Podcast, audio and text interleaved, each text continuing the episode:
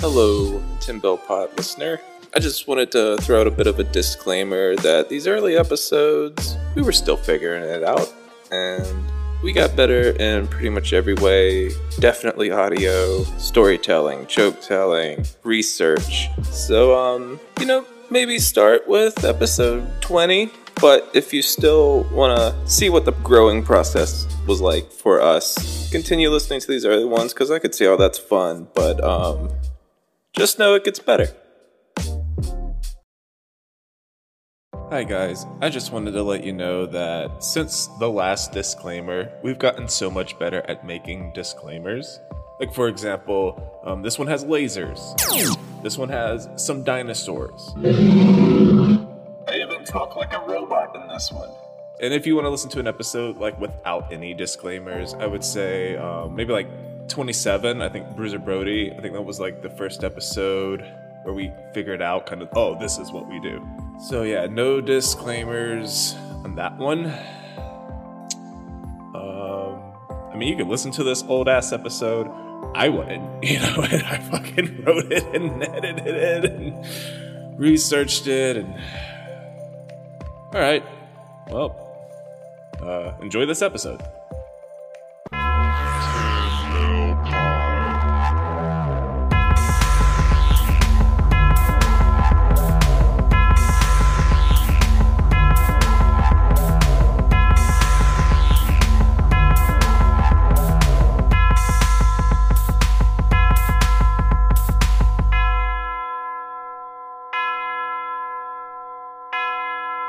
So as a chef, I was pretty pumped to find out that Luna Vachon's son Van was on season six of Hell's Kitchen, which is one of my favorite shows. You fucking twat! Yeah.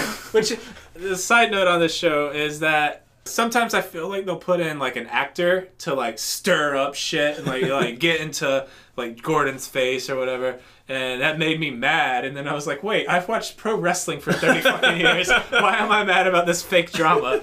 But anyways, uh, Van. Because that's real to you, damn it. Yeah, yeah, yeah, something about it made me mad. But before the graphic even comes up, you can tell that is that's Luna's son. He's like this big dude. He has this huge personality. Uh, he could have been a great pro wrestler, but he picked the only other industry that leads to alcohol and drug abuse, the culinary industry. I thought you were gonna say stand-up comedy. Yeah, that too. Uh, but uh, he's he's he's actually he's a really badass chef. I think he does some like swanky barbecue uh, restaurant now.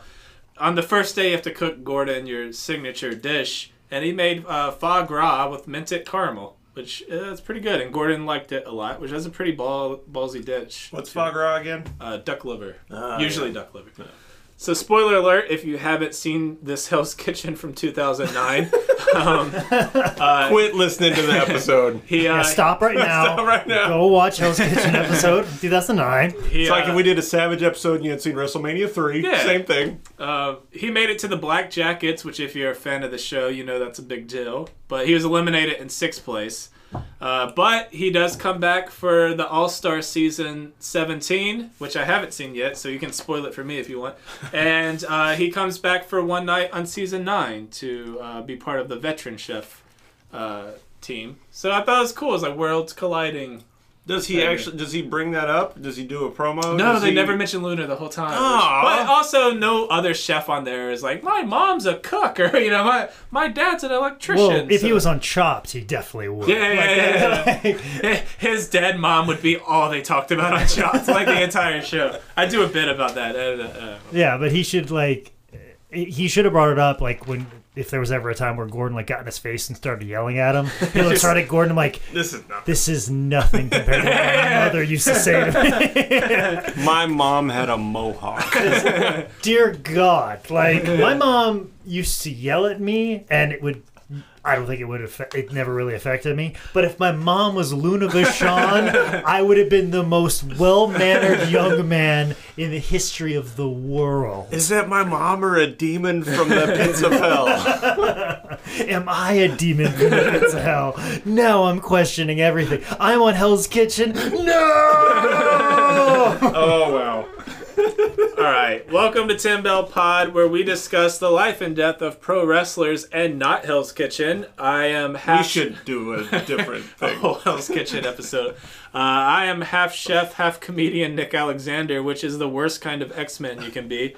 I am joined by non chef Michael Loving. Half movie guy, half. Asshole. I give up.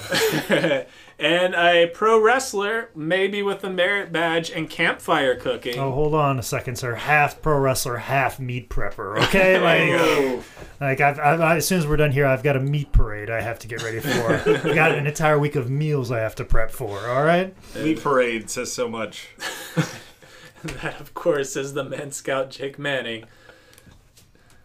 Meat Parade.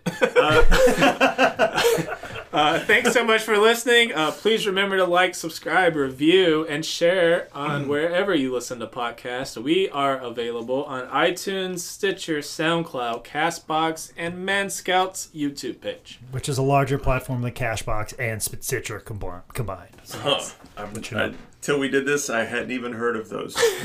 but you've heard about the Man Scout Manning YouTube That, page. of That- course, definitely because I'm a about that. subscriber. So All right, so today we are covering the original anti diva, one of the most influential, trend setting women's wrestlers of all time, Gertrude Elizabeth Vachon, and I believe the kids know her as Luna. And that's why she's called Luna. That's why she had to do all this shit because people called her Gertrude. it's because they had she had to deal with that much like it's coming from a person called Micah Loving who had to grow up with the name of Loving who got shit constantly I understand the Gertrude uh, animosity and coming from uh, the Mad Dog era Vashon not Vashon Vashon so yeah I, I, I was Nicholas, and people called me Dickolas, and I didn't even get mad because that is clever as shit.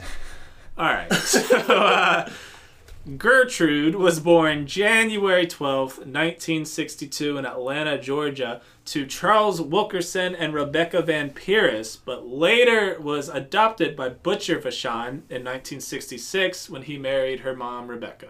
So Butcher even continued to raise Luna as his own daughter, even after his marriage to Luna's mom split. So that's pretty cool. Um, via the adoption, Luna became part of the legendary French Canadian wrestling family, the Vachons.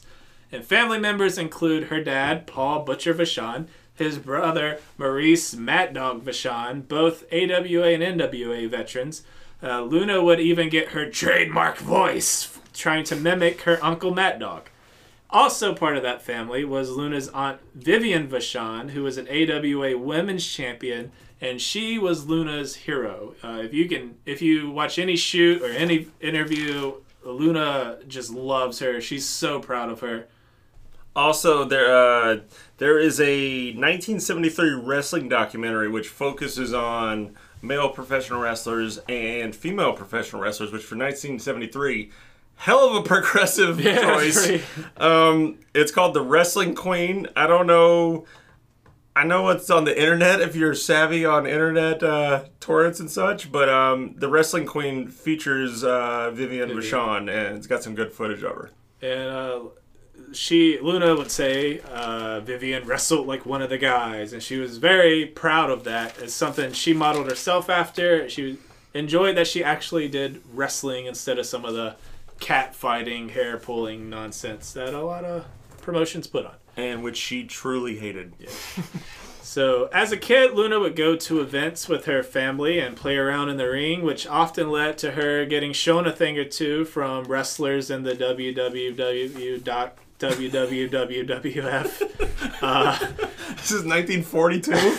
yeah, they lost a W for every year. So I mean, like you know, finally they're just like, all right, we have no more W's to give, right, right, right. and then we got no more F's to give. So let's, Can I? I don't know if I can do a rim shot on a table. so, Luna said all she ever wanted from the age of three was to be a pro wrestler and be a women's champion. However, her family did not want her getting into the wrestling business. and- Which was all they did. yeah, no, yeah, very weird, right? Uh, Luna was even close friends with Andre the Giant, and he even tried to talk her out of it. And I hear that is often the case with pro wrestlers. It's such a brutal business, and you want better for your kids. Yeah, and it's especially for female wrestlers at the time. You know, you talk about Vivian, and you think of the time that she was wrestling and traveling and touring. I, I always think back to, you know, I always think about like female pro wrestlers. You know, a lot of just even like traveling today. Think about it. You're driving late at night, you know, by yourself, checking a hotel by yourself. You know, that's you know, depend. You know, it's kind of a, a worrisome thing. And when she was doing it, that was prime serial killer. That's Yeah, right. that I mean, was uh, just mwah. Exactly. There weren't, there weren't many safeguards. You're going to a hotel. No. Like I had, you know, many conversations with Traci Brooks, and she would talk about staying in some hotels where she's like, "Oh, I don't feel safe staying in this hotel." So she would take all the furniture and move it in front of the door because she didn't think that the Yeah, door locks worked yeah, well that's enough. scary. So like, and that's just even in 2005, 2006. And I did that last year when I went to a UFC show in Virginia by myself. It was at the corner of this thing, pushed all the furniture against the door, and I'm the guy. Oh, not me. I drive eight hours to Indianapolis, do my hour set, 30 minute set, go sleep at a truck stop. Fucking murder me. Do it. I don't care. Michael Jordan's dad didn't teach you shit. Yeah, he did it. Uh, so uh, Luna's family did not want her in the wrestling business. I treat it the opposite in comedy. Anytime someone's like, wants to be a comedian, I'm like, sure. How hard can it be? You just go up there and talk. and as the light escapes their eyes, I absorb their hope and innocence, and it makes me a better comic. And it's only when I run out of souls to feed on that I will finally die. I love you and Freddy Krueger. So, despite the best wishes of Luna's family, um, at the age of 16, she began training with her aunt Vivian. And apparently, Vivian worked very stiff with her, try, again, just trying to convince her to not be a wrestler, trying to beat her up. But Luna was as tough as she was passionate about the business, and she eventually headed to Columbia, South Carolina, where she would train with the fabulous Moolah, who, despite her name, is not a fabulous person. I was about to make a joke. It's like, yeah, truly fabulous in every way, and just lay on the sarcasm really Yeah. thick. oh, and and they always would just say, "Oh, she's a shrewd businesswoman." Yeah, that, was, that was always the line. That's that's the dressing up. That's like the the, the calling a woman wild or yeah, exactly. Yeah, exactly. And like shrewd. and and Moolah, she was she would do these things like she didn't want these girls to go out and make money outside of the umbrella of the fabulous Moolah. So much, in fact, that she would teach the girls um, how to wrestle from the right side as opposed to the left side, which is traditionally how pro wrestling is done, where you wrestle all from the left side. Yeah. She would teach. Is that the- just a TV thing, or is that just in general? it's just in general. Just, You mean like working the leg? Because I, I I think I heard that in, in America, uh, you work the left leg, but then in Mex or right, left side, The left side. and then in Mexico they work the right side. Yeah. So that gets like confusing. They get confusing. What? I So, never so, heard so what she does is she teaches her female wrestlers to all to work the right side. So if they try to go and work somebody else, they can't do it. So it's like you can only work my girls. My girls can only work each other. And if you try to break out, you'll be all confused, and the match won't go as well because you're wrestling from a different side. Yeah, yeah. that That's also shows how little she thought of them. That she they couldn't just you know. I'll do the other leg. yeah, I have no idea. It's it's tough to do. It's it's hard to I figure. mean, yeah, I, uh, I'm obviously a noob and I'm talking out of ignorance, but it like you, you- And it's- there's it's a so specific prevalent. art to each side. It's so it's it's so prevalent too. Like you almost get kind of like Muscle like, memory. muscle memory and like turned a certain way. Yeah. I remember like Caleb Konley was like complaining that his back. He goes, he goes. I feel like my hips are uneven from wrestling from the left side my entire life, and I also feel too, like my whole body's ruined. yeah, exactly. Like and also too, he's a lefty, so he's always doing from the left. So he's like, he's like, I feel like I'm always turned forward from the left in all moments in time. So so uh, Do we want to get all the moolah stuff out of the way? you want? I'll take. Well, we're, we'll eventually do a uh, a roast of Moolah uh, episode. Uh, The, the, the, well, here, I'll just get that out of the way. Gangrel, quote, she's basically a pimp. She's yeah. a pimp. Oh yeah. Um, and then uh, Luna claimed, which I mean, she uh, she had to pose at the age of sixteen. So It was she was clothed, but she bent over something and took pictures for the leading local cardiologist in Arizona.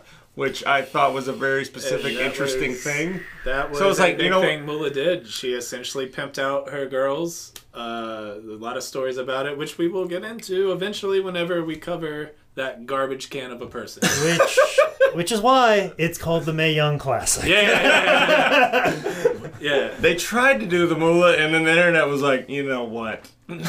Which is which is funny is I, somebody who's entrenched in professional wrestling, hadn't heard a lot of even just those stories that you just put out there. I always heard the words, "Oh, she's a shrewd businesswoman." Yeah. That was always just how it was Because back in the day, wrestling, they were all kind of. and like I said, and I always heard the story about her teaching the girls from the right side to the left side. I'm like, oh, those those are those are the awful things that Moolah did. And then come to find out, like, oh no, oh, it got Drop in the bucket. much darker.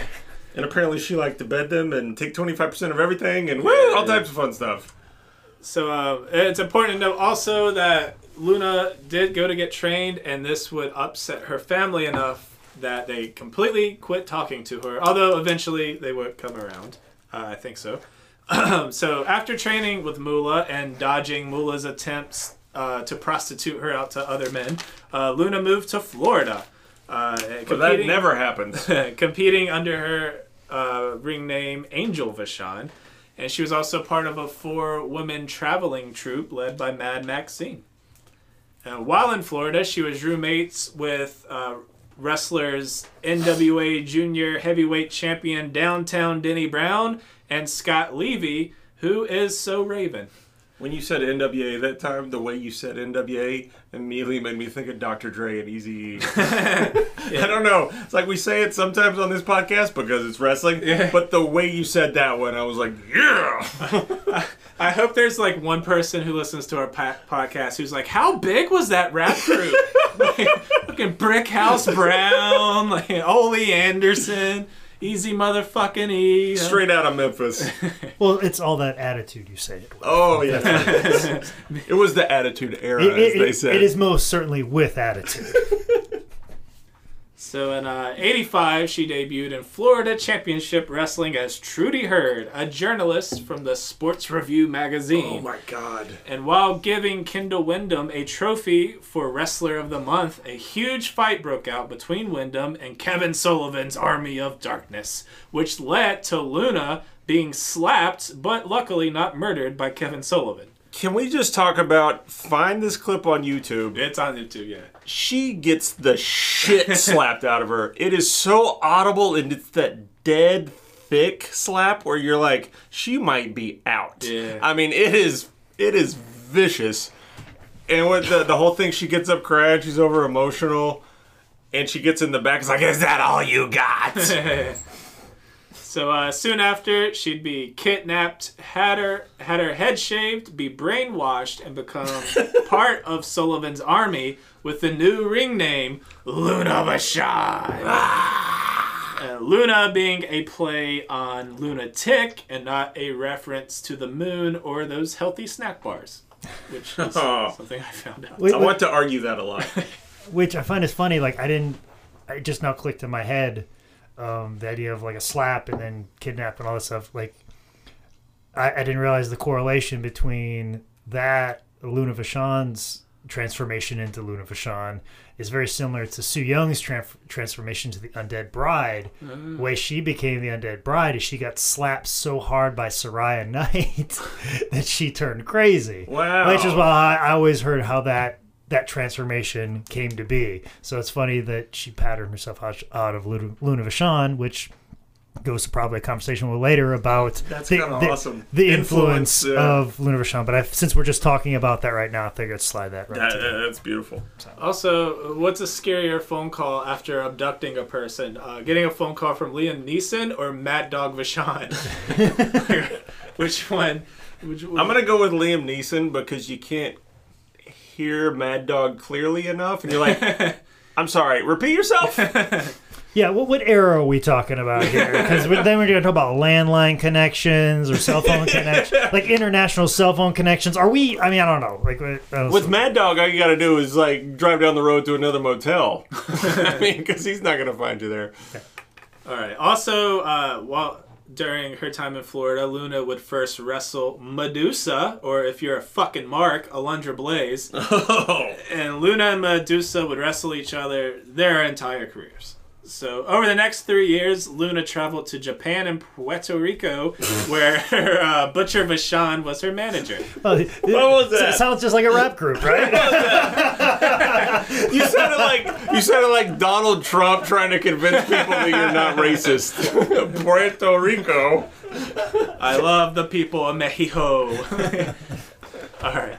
Uh, she wrestled in Dave McLean's Powerful Women of Wrestling, and Dave McLean is the founder of Gorgeous Ladies of Wrestling and the not as popular Normal Women Who Don't Even Wrestle. yeah, because there was a lot of inclinations that Dave McLean was involved in, and now he's involved in WoW, and just It was all women stuff. he was always trying to push something. Is that like forward. a cheerleader Melissa? Was that that or who am I thinking of? She, I guarantee she did some sort of inclination that Dave McLean did Yeah, because yeah, she's yeah, on the. West Coast. Because like when ROH was big, there was a female promotion that was big. What am I blanking? Do you uh, remember? there's always there's always something. There's always something brewing with David McLean. Always like he was always like it would be powerful women in wrestling. Right. instead of uh, gorgeous, it'd be glorious. You know, Oh, and he put an extra. This is a weird He would he would take the W that fell off the WWW and he would pick it up and put it on a glow or a pow or whatever. So in the early 90s, Luna managed the Black Hearts out of Stu Hart's Stampede Wrestling, which is not a rap group if you're confused. Uh, Stampede. That's definitely a rap group. the the team consisted of Tom Nash and David Heath. David Heath, of course, became Gangrel after an altercation with a vampire left him eternally cursed. We've all been there, guys. Uh, and if you're good enough at YouTube, you can find a match in Texas where Luna and Cactus Jack face Eddie Gilbert and Medusa in a Oh. hair versus hair match that ends with a little bit of Blackheart interference. Wow, you sent me that match and I totally didn't watch it. I suck. it, it- it's fun. um, yeah. So, uh, so also Tom Nash was Luna's ex-husband, but Gangrel was Luna's Luna's future husband. And Luna was married three times. First to Dan Hurd, uh, then to Nash, and then Gangrel on October thirty first, nineteen ninety four, because of course they get married on Halloween. Yeah. Um, now, Gangrel said I, I couldn't find a lot of stuff about Tom Nash and Luna's relationship, but Gangrel said something along the lines that she married Nash just to get away from her boyfriend Dick Slater, Yeah. who was apparently abusive. So Slater was in fact a dick. So oh yeah, I've heard multiple bad stories about Dick Slater, and also too, uh, for high spots, we booked Dick Slater uh, while he was in a wheelchair because we heard he was on hard times, and he was I'm was sorry for laughing. miserable to fucking deal with, Uh, and just made it like we tried to do something out of charity, and he fucking made us pay for it. It's so like it's like when when uh, Forrest Gump met with Lieutenant Dan in New York, and he was a dick. oh, I would rather have No, but he had a booked Lieutenant Dan. redemption moment. Yeah, though. no, later though. Yeah, yeah, yeah. But Yeah. no redemption moment. No, no redemption moment for Dick Slater. Just to let you know. The, the, uh, Luna's talking about it, and it's like, oh, or Gangrel's talking about one of the moments where she has to. He picks up uh, Luna. It's like, she, yeah, she hopped out of the window and she ran to the car, and we took her to the show. And then later he's like, by the way, Dick Slater was so bad, it was a third story window, and she jumped Jesus. out of a fucking third story window to get away from him. Fuck. Well, and also too, like I, I think about that relationship. You got Tom Nash and David Heath, like, and they're a tag team. Like, I mean, obviously it was to get away from this abusive relationship, but still, here's somebody you've been involved with, and now the person you're involved with, like, that takes a level of maturity Yep. Yeah, right. Yep. that grown adults don't have, especially the way you know pro wrestling is, and you're around each other all the time, and you know, and you're at e- around each other like not at your best times, and you're around each other like and you're stressed out, and for you guys to have enough maturity in a working relationship to make that work as long as I did, like that is truly admirable and should not be glazed over in any sense. Yeah. Like that that just shows the maturity of all three people involved. Luna and Gangrel would stay married for 18 years, and uh, they are one of my favorite wrestling couples ever. Luna worked with the Black Hearts in Tri State Wrestling, Universal Wrestling Federation, and All Japan, where the team eventually split up. So at this point, Luna had been traveling the world, getting a lot of work as a wrestler and a manager. And it was only a matter of time before someone as talented as Luna would get on WWF's radar. And the story behind her getting picked up, picked up is uh, pretty neat. In 92, David Heath, uh, Gangrel, was sending in wrestling tapes to WWF trying to get a job. And that resulted in WWF seeing Luna and getting interested in her, which I relate to because everyone loves Spencer and hates me. Oh, that's not true. I kind of like you. So there was a problem though. No one actually knew where Luna was, and even her father only knew that she was staying in Florida. So the WWF actually hired a private investigator to go find her. And when she was found, she was working as a waitress at Shoney's. and Luna seems like a pretty intense waitress. Like, would you like a refill? Like, ah, check please. All I can think now is a Shoney's owned by Scott Yeah, Steiner, with Luna. waitressed by Luna Vachon. Listen, I've I've met some very uh, Luna Vachon esque waitresses at Waffle House. Okay, like Damn it! I, I was uh, when you said that I was gonna say at Waffle House, but Yeah. you already covered it. yeah, exactly. I, I've ran into some waitresses that, that look like they could be Luna Vachon's sister. So like, veins and everything. like it's it's kind of on brand. All right, so uh, WWF finally finds Luna, signs her to a contract, and her first appearance is in April of '93 at WrestleMania 9. Which is a great episode of How Did This Get Booked? Yeah. It's one of our first, yes. So So uh, and she, not a great WrestleMania, by the way. not just very so you good at know. all. That's what I meant. Yeah, yeah, yeah. Um, she'd wrestle or she'd valet for Intercontinental Champion Shawn Michaels in his match against the undefeated Native American Tatanka, who was accompanied by HBK's former valet, Sensational Sherry. And right away on commentary, Bobby Heenan is putting her over super hard, uh, like Bobby was always great at doing. He's talking about how mean and how tough she was, the family how legendary the Vachons are. Yeah. And uh, this match is a little over 18 minutes long. God. And boy, it did not need to be that long at all. Didn't, Uh, doesn't they have the reputation though of like the best match on the card? In that, It, if yeah. if I mean- it were like eight minutes long, it would have been fantastic. yeah. But it's just kind of 18 minutes of two dudes just doing moves, Moves, right. for no reason, which is a good representation of WrestleMania 9. Uh, so Luna during the match has a couple standoffs with Sherry, kind of backing down both times. But uh, the match ends with Shawn Michaels getting uh, counted out, allowing Tatanka to stay undefeated, but allowing Shawn to keep the belt. And after the match, Luna would attack Sensational Sherry with a clothesline, a body slam, and a few kicks before Tatanka notices and she runs away. And Luna would also attack Sherry in the first aid area before being dragged off. And that would start a feud between the two. And Luna said she loved working with Sherry. There's a pretty good. Um, somebody documented Luna and Sherry's feud on YouTube, yes. on YouTube. For some reason, unless I am a horrible search typer, part one is missing. I don't know, but I think No, it's on there. You have to watch part two, and then part one shows up.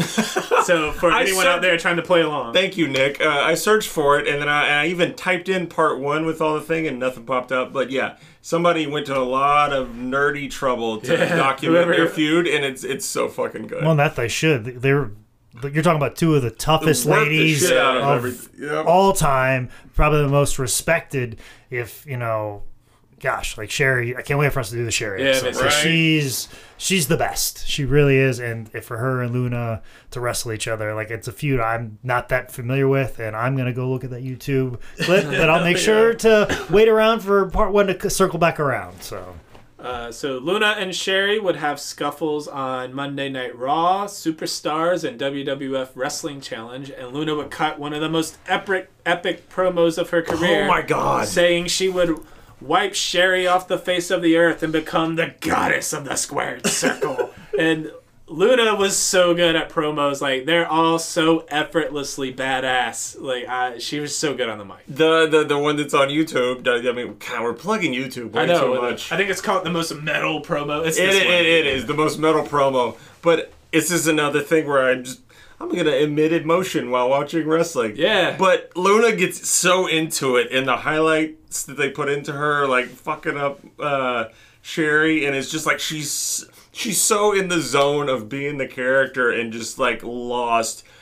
It's it overwhelms me overwhelms me with emotion because she's just so into it, and it's just like ah. well, and also to Sherry's uh, Sherry and Luna's credit, like also you got to keep in mind that Sherry for the most of her career she's been uh, a heel. She had been a face for, for a while Wow, early in yeah, her career, but for but for her to be a long time heel and then for somebody to come in and be the bad guy in that role. And you know take the take that heel lead and That is get very true. you know that that's that's, That's- a lot of that's- credit to yeah, Luna's yeah. character that it overshadows any negative feelings you might have towards Sherry's character. They're like, oh no, she's she's the baby face. Yeah. She's definitely working for underneath against this crazy. See the person. crazy mohawk chick? Yeah, Yeah. she's the bad guy. She's the bad guy. So during their feud, Bam Bam Bigelow, who can hear all about on episode one of Tim Bill Pod, uh, would have a confrontation with Sherry, leading to him getting attacked by Tatanka and the two groups feuding against each other. And uh, soon after, Bam Bam would team up with Luna. Uh, later announced that he had fallen in love with her, and he and that Luna would now be his main squeeze. Can I just point out a little nerd uh, wrestling trivia? Um, Tatanka's first uh, official loss was a countout loss to um, Rick Martel as a uh, at a house show, but his first TV loss after building up, building him up as undefeated was to Ludwig Borga.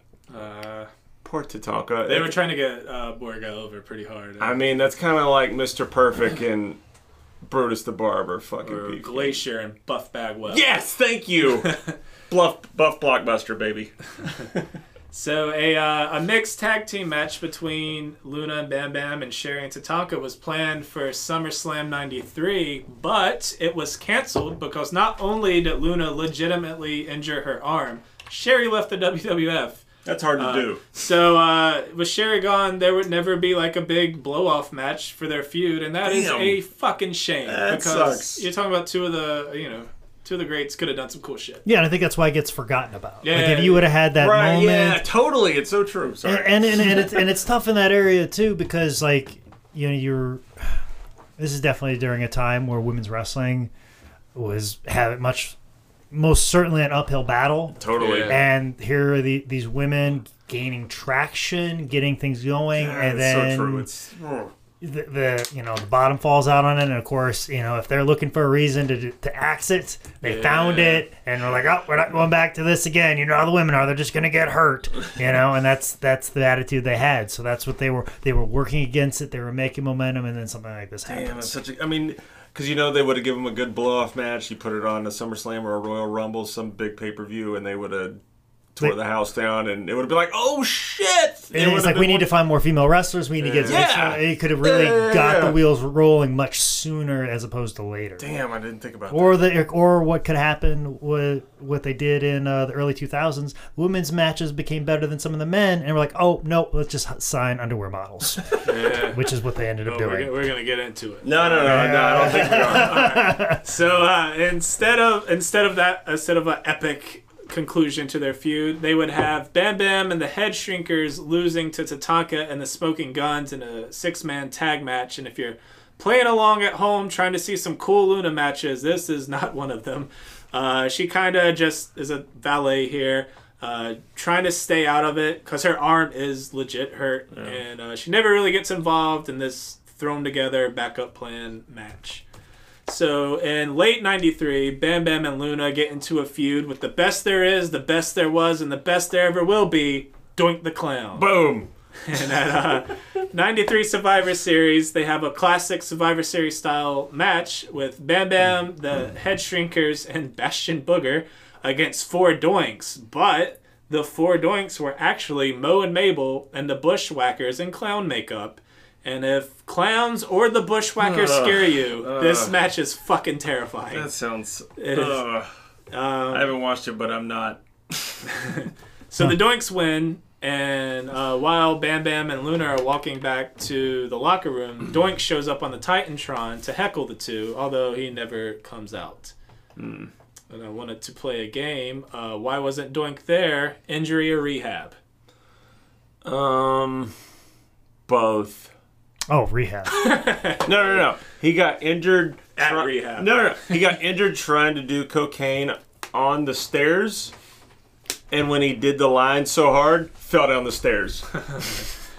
All right, so at WrestleMania 10 in New York City, uh, Bam Bam and Luna would face Doink, uh, beating him and his partner Dink in a mixed tag match. Who was a Frenchman? Yeah, the the French little guy.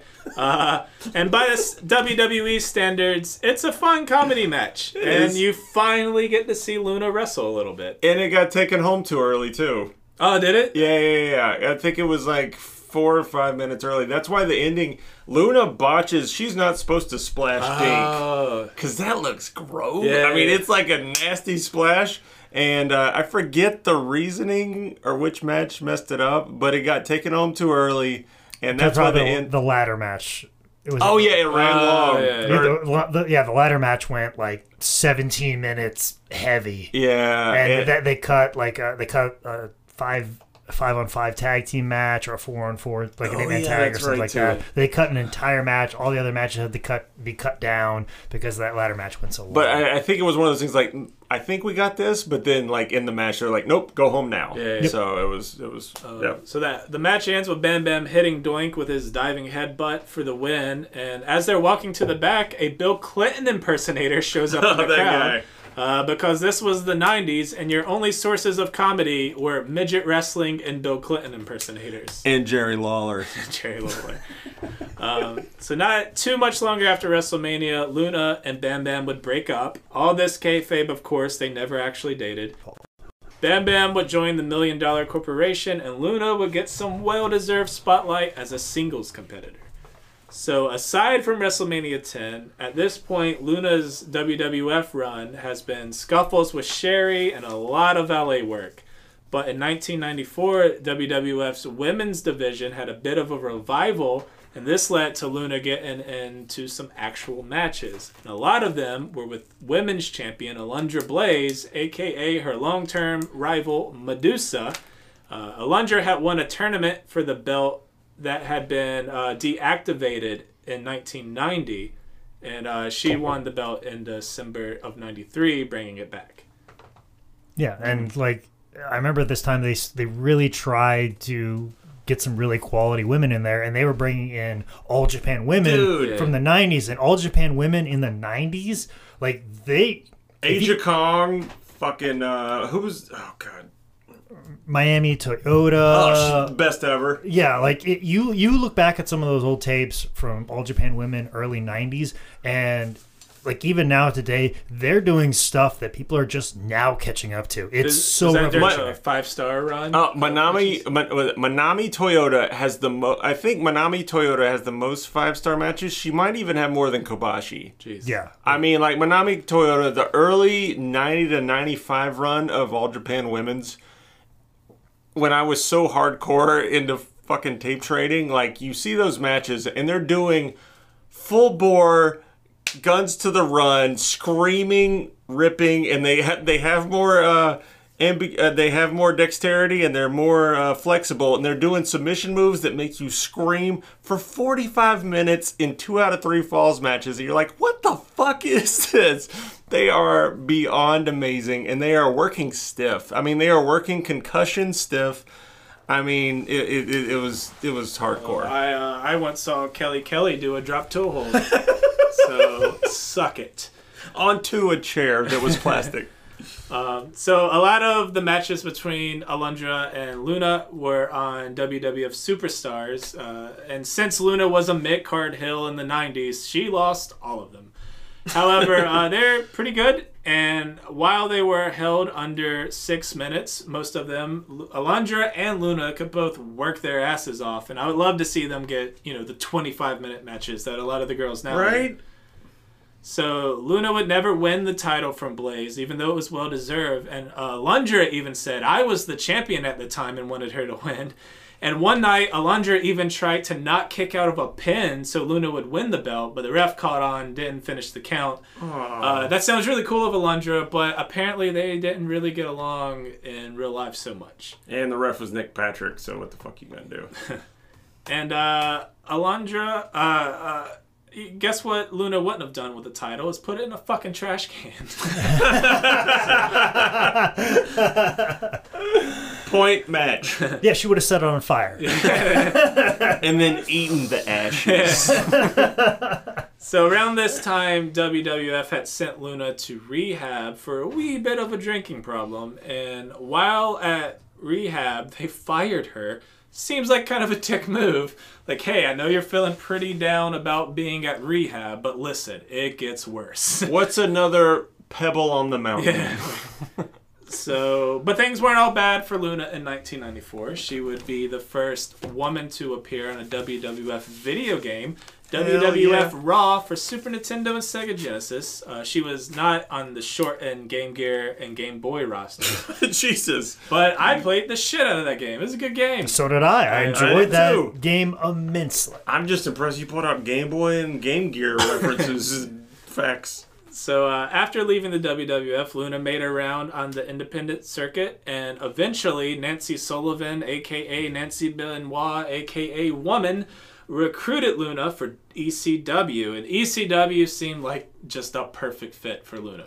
Totally. Oh, it was like I I remember going through these E these ECW tapes, and she just fit in perfectly. Yeah. Like like seeing her in the ECW arena, like like yep, this is where you belong. And also too like she's apart from Gangrel, who's wrestling as Vampire Warrior at this time, Yeah. or she's on the Indies, so they're doing a lot more bookings together. They're traveling together, so I'm sure this was good quality time for their relationship. So uh, Luna was brought in as Tommy Dreamer's new valet as part of his feud with Raven. And Luna would have several run-ins with Raven and Raven's Nest, including Stevie Richards, who she'd have a steel cage match with at ECW Heatwave in 1995. Um, wow. I think one of my favorite moments in the beginning of the match, there's a fan sign in the very front row. It's not a Hat Guy and all those fuckers that we all know, but there's a fan sign that says Cage Match, Girl versus Girl. Well, they they hype, they really hype it up as this like intergender. it's the first, uh, cage. first ever intergender But- steel cage match. But when Luna is coming down to the ring Uh, to Tommy Dreamer's theme, which was "Man in the Box" by Alice in Chains, just that dun dun dun, just wearing all black, you're not thinking, "Oh, this is a woman versus a man." You're thinking, "Oh, Luna's about to beat this dude's ass." like she's just she's so Because when Richard comes up to the cage, he does the old thing like he walks up to it, and then before he even gets to the cage, he walks back to almost the entranceway, and he's like, "No, no, Yeah. Yeah, no." especially Stevie's character at this Yeah, time in perfect. ECW. It's perfect. I mean, you think of what James Ellsworth is today. This is what Stevie Richards was Perfect. i- at this yeah, moment in time. totally. So So, uh, just uh, random highlights from the match. Uh, there's a lot of throwing each other into the cage. They both get busted open. Yeah, Stevie's jumping into the cage spots are some of the most like, oh, I, eh, I don't know about that. Um, at one point, Luna gives Stevie a Luna bomb from way up top on the cage. yeah, which- she she does her. Uh, it's it's she's on the top ropes, uh, but she's holding onto the cage, and it hits hard. It hits really damn hard. It's beautiful. She gets Stevie with that really awesome swinging neckbreaker she always did. Uh, Stevie gives her two brutal fucking power bombs. Like, Yep, they he are does really not nasty. let up. Nope. And uh, finally, Luna wins the match with a testicular claw. Fuck you, Joey Ryan. Yeah. Joey would have kicked out of it. Um, and it's a very fun match. Watch it if you can find it. I will be very sad if it doesn't wind up in your matches. Um, I, I don't know. The thing that really stood out to me when I was watching this, this is the cage match that turned into the infamous ultimate highlight reel ECW chair shot where Pitbull, Raven, faction versus faction shit starts. Dreamer gets Raven in the cage, crucifies him to the cage with handcuffs, and gives him the ECW chair shot heard around the world, and it just goes and it is a brutal fucking chair shot. And when I was watching it, I was like, oh shit, I didn't realize this was that cage match. And it is totally the Luna Stevie Richards cage match that turns in one of the best ECW moments of all time. All right. So also in '95, Luna was rated number 306 on the PWI 500. Only the second woman to be included uh, on that list after Jacqueline. And who was number one that year? Your boy Diesel. He was number one. He was number one. and uh, And rightfully so. yeah, And rightfully fucking so. Uh, a couple others. Uh, We're not gonna get in a fight right now. Steve Austin. Nor should you, because I'm right. Stone Cold was number 43, which this is 95 on his way up. Um, and uh, Ultimate Warrior was 423. Thank but- you. But ranked number one at being a stupid asshole. That's a hard thing to do. In uh, 96 and 97, Luna spent time wrestling in IWA Mid South and American Wrestling Federation, where she was the first ever AWF Women's Champion. In 97, she also had a short run in WCW, again facing Medusa. Um, and they kind of brought her in, interviewing and interfering in Medusa's matches uh, while she was trying to win the WCW Championship and uh, they'd have a series of matches, including '97 Slamboree. I, I, I watched uh, a match between Luna and Medusa in Germany, which they had a Oh. one-off Germany run. I was like, "What is this?" But um, what is what is Luna job to? Anybody got a guess what Luna jobs to in Germany? Oh, I don't know. Come on, it's really easy. A suplex. Uh, suplex. What type of suplex? German suplex. German fucking suplex. Well, that, well, the thing is, though, uh, it's in Germany, so it's just called the suplex. Yeah. oh god. The, the the messed up part was I saw I didn't watch the match, but I watched. Uh, I looked at the card. Luna jobs in the second match to the German suplex. The first match is Alex Wright, and what's his fucking finisher? the Ger- suplex. The suplex. In Germany, all matches are ended with a German German suplex. I, I, There's yeah, no I other. don't know. Unless you're a heel, then you end with a Russian leg sweep, just to get some serious heat. All right. So in November of '97, Luna returned to WWF as Goldust manager during his artist formerly known as Goldust phase, and it is weird. Oh my god. Uh, um, Go ahead. this is gonna be a bit of a movie nerd trivia thing. Um, the uh, the promo for when the artist formerly known as Goldust, Luna brings him out on a leash. Um, he has a ball gag in his mouth. He is totally a dog. He is subservient. Um, this was in this was twelve. This was December first, nineteen ninety seven. Shout out to my sister Rebecca. That's her birthday. Richard Pryor, kind of weird. I don't know, Rebecca. Why are you bringing go. this up when you're talking about like Dustin Rhodes being ball gagged and drug out by Luna Vachon? It's sis- weird. It's weird that those two like come into your mind. Like, oh yeah, and by the way, on this day, my sister and Richard Pryor. Those are the two things I think when I see a ball gag in the mouth of a Texan. Think of my sister and Richard Pryor immediately. Immediately. There you go, Rebecca. You listen to the podcast. One of our biggest fans. So, um, Not anymore. so there is there is one of my favorite documentaries of all time for any movie buffs out there. It's called Bob Flanagan: The Life and Death of a Super Masochist. It's called Sick, and it came out. It it did Sundance January '97. It then did November '97, and the relationship that is portrayed in this promo is so fucking spot on to Bob Flanagan and his wife at the time, Sherry, that I really think that um, at least Dustin Rhodes saw this documentary and they wanted to turn it into a promo. I swear to God, when I did the math on this, it, it was really like, yep, that's exactly what it did. Dustin was probably uh, drug problems, having fun, and he saw Sick, The Life and Death of Bob Flanagan, Super Masochist. Let's do a promo of it. And damn, did it fit. If not him, at least Vince Russo.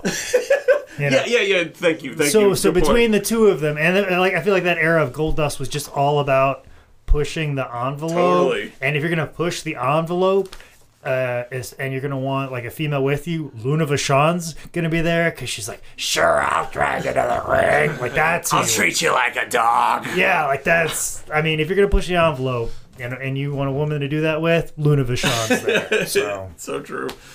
Now, uh, Goldust was in a feud with Vader that started at Survivor Series that year, and Luna would debut hiding under a surgeon's mask, attacking uh, Vader on an episode of Raw. Fits perfectly. Vader and Goldust with Luna would meet at the 98 Royal Rumble, and Luna's pretty much just valeting here again. Uh, but she does get Vader with some cheap shots during the match, and eventually, uh, Vader is setting up for a Vader bomb. Luna So runs good, into it's the so ring, good. dives onto Vader's back, and so Vader gives him the Vader bomb with Luna on his back. It's it's an awesome spot. I'm so glad you mentioned that because I was gonna jump in and do it. But it's I think when when Vader goes off, Luna kinda can't take hold, and she almost kind of face Yeah, plants. she- yeah, yeah, yeah. She face plants so hard, but it's such a cool spot because he gets the pin, and it's like, oh shit, it's so good. But yeah, as a pro wrestler, seeing that and thinking about the logistics of all that, working, it's it's unbelievable. Like it, it it just blows my mind. Like that that happened and nobody died or nobody got seriously hurt. But just just shows the balls of Luna Vachon to be like, yeah, I'll hop on your back, and, so just, true. and, and just like I don't give a fuck what happens to me type of thing. Anything for the show, we're on pay per view. Fuck it, let's go for it. Like that's just that attitude. Like that's that's so goddamn Luna. That, like, just that- of her, that's, you know. that's that's Vivian. That's Mad Dog. That's her wanting to be Vivian all the way. I mean, it's one little spot. It's not even like a match, but just that just commitment to the business, like that. like, you should just include that match on your match list just for that one spot alone. it's so damn good. yeah, yeah, unbelievable. All right, so after the feud with Vader, around that time, Goldust began working with Marc Mero. And off camera at house shows, Luna and Mero's valet, Sable, had been doing some spot, which caught the eye of Pat Patterson, which it shouldn't have. Uh, oh, But, but they eventually put it on TV, and Vince loved it. Fucking sigh. All right, so Luna said at first Sable was super cool, She and was they so cool had a her. lot of fun working together. And that lasted until Sable swallowed up Marc Mero's career, started getting offers from Playboy, and then undeservingly started walking around the wrestling business like she was a thousand Hulk Hogan's and Ric Flair robes. so at WrestleMania 14, Brock Lesnar's listening to this right now, like, fuck you, uh, man. Thanks, Brock, for listening to our little podcast. He just downloaded. He's not even subscribing. Like, Brock, come on, just Oh, it's such a heel move. just hit the subscribe button, Yeah. buddy. Like, come on. Uh, we're, we're gonna get into it. I, I'm, Daniel Cormier's gonna knock you the fuck out. so And if Cormier don't get you, Jon Jones will. Jon Jones kills everybody. So at WrestleMania 14, the two teams would face each other with Luna training Sable to get ready for the match, all while Sable refused to learn or take bumps. That's not a big part of wrestling. I mean, right? so Have uh, you ever had a guy that just like refused to want to get hurt? Yeah. It happens a lot, you know, and especially if you were getting as much as probably Sable was at the time. Yeah. But at the same time, too, like, think about it. She was just a pretty girl. No, I mean, I was walking in the ring. They gave her an opportunity. like, hey, do you want to be a super famous star? And by the way, we're bringing back like the women's title just for you. Oh, don't you fucking defend her. I was waiting to do a joke. It's like, you know how mad Nick is right now. I, I'm a Kliq apologist, but I will I will draw the line at a Sable understandist. I won't I won't apologize, but I can understand. I'm ramping up for it. And and even and even like it, it's Nick, funny. Nick's wagging his arms like Conor McGregor right now. Listen, even even Luna uh, like understood because there's a there's a story of, of Luna snapping on Sunny for Sunny being like like mean to Sable. yeah. And I understand that that that as well because there is this situation just came up like a, about a month or two ago. Somebody was um, yelling at this this one guy who I was like praising for having a match with, and he's like, you know, he was yelling at this guy for hurting people all the time, which the guy kind of had a reputation of doing. He was kind of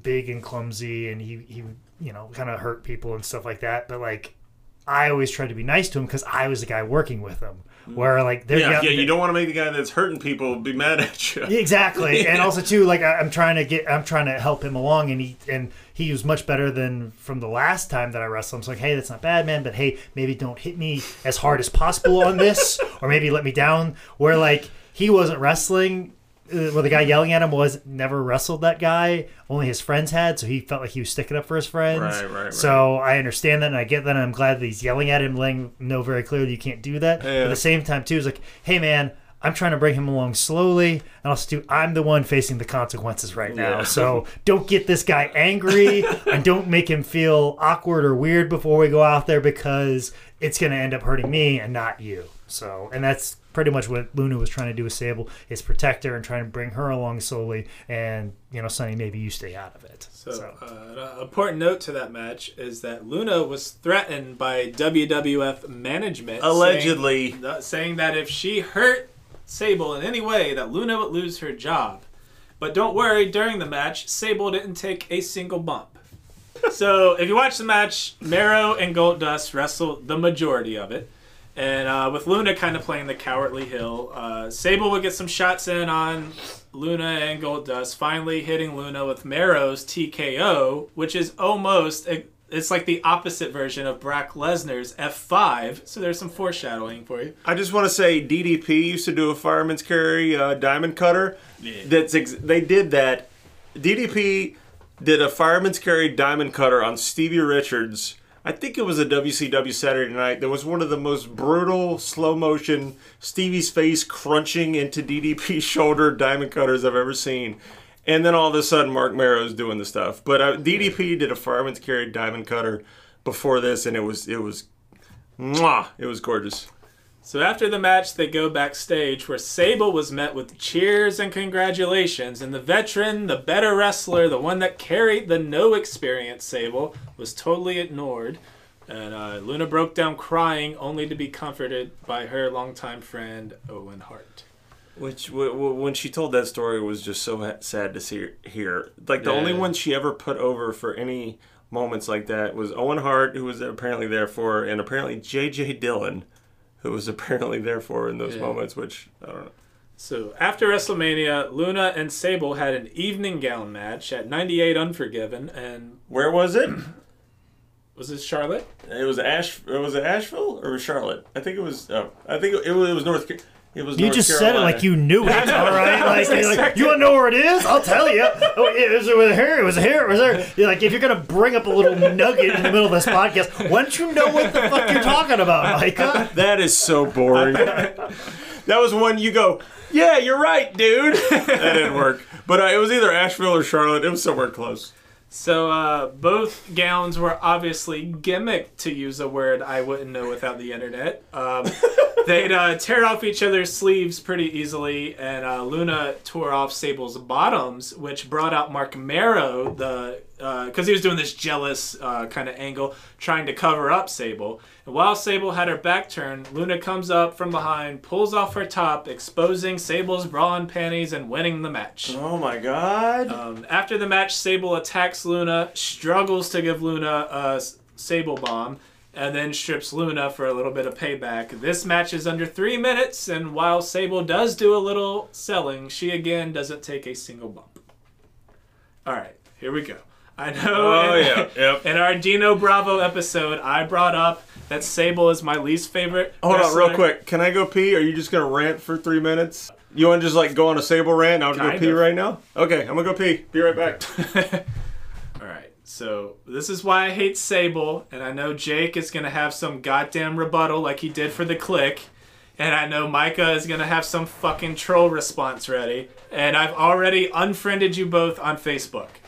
So here we go. Here, oh god. All right, I hate Sable not just because, without ever loving the business, she used pro wrestling for her own personal gains and left the first chance she got. And when she couldn't cut it in the mainstream, she ran right back to Vince Russo and Vince McMahon's geriatric boners. But the main reason I hate Sable is that she ruined women's wrestling in the United States for almost two decades. And I'm not even some rah rah feminist that thinks you have to like women's wrestling the same as men's or you're Hitler. Like, keep it. Keep in mind that I'm talking about mainstream TV wrestling, and I'm sure there are tons of women during this time and before and after who are doing great stuff. But whether you love or hate WWE, it is the mainstream trendsetter for professional wrestling, especially in these pre internet streaming days. And as the top woman in the business, as the example of women's wrestling, Sable made it so that women's wrestling was nothing but failed actresses and failed fitness models sewn together by plastic surgeons doing slap fighting, hair pulling, bra and panning pudding matches And what Sable did was take an entire industry away from women who actually lived it and loved it and protected it. Women like Luna Vachon, women who worked their entire lives to be good at it, women who were mistreated by Moolah for years and took it so that one day they could reach a level that they could live off professional wrestler. And when all the virgins watching finally got tired of Sable taking her shirt off on pay per views. Women's wrestling became pee break matches for 15 years, a stigma that women's wrestling still carries to this day, even with all the great women's wrestling out there now. Uh, I still see this online all the time. And I'm not saying you have to pick between being super attractive or a pro wrestler. Charlotte Flair, Bayley, Sasha Banks, Becky Lynch, Liv Morgan, AJ Lee, they're both and it's only in the last few years that women like that were able to pull wrestling out of the black hole that Sable left it in. Like Charlotte Flair is one of my favorite wrestlers, not women's wrestlers, one of my favorite wrestlers. And forget wrestling for a second. It's sports entertainment. We can be straight up broy.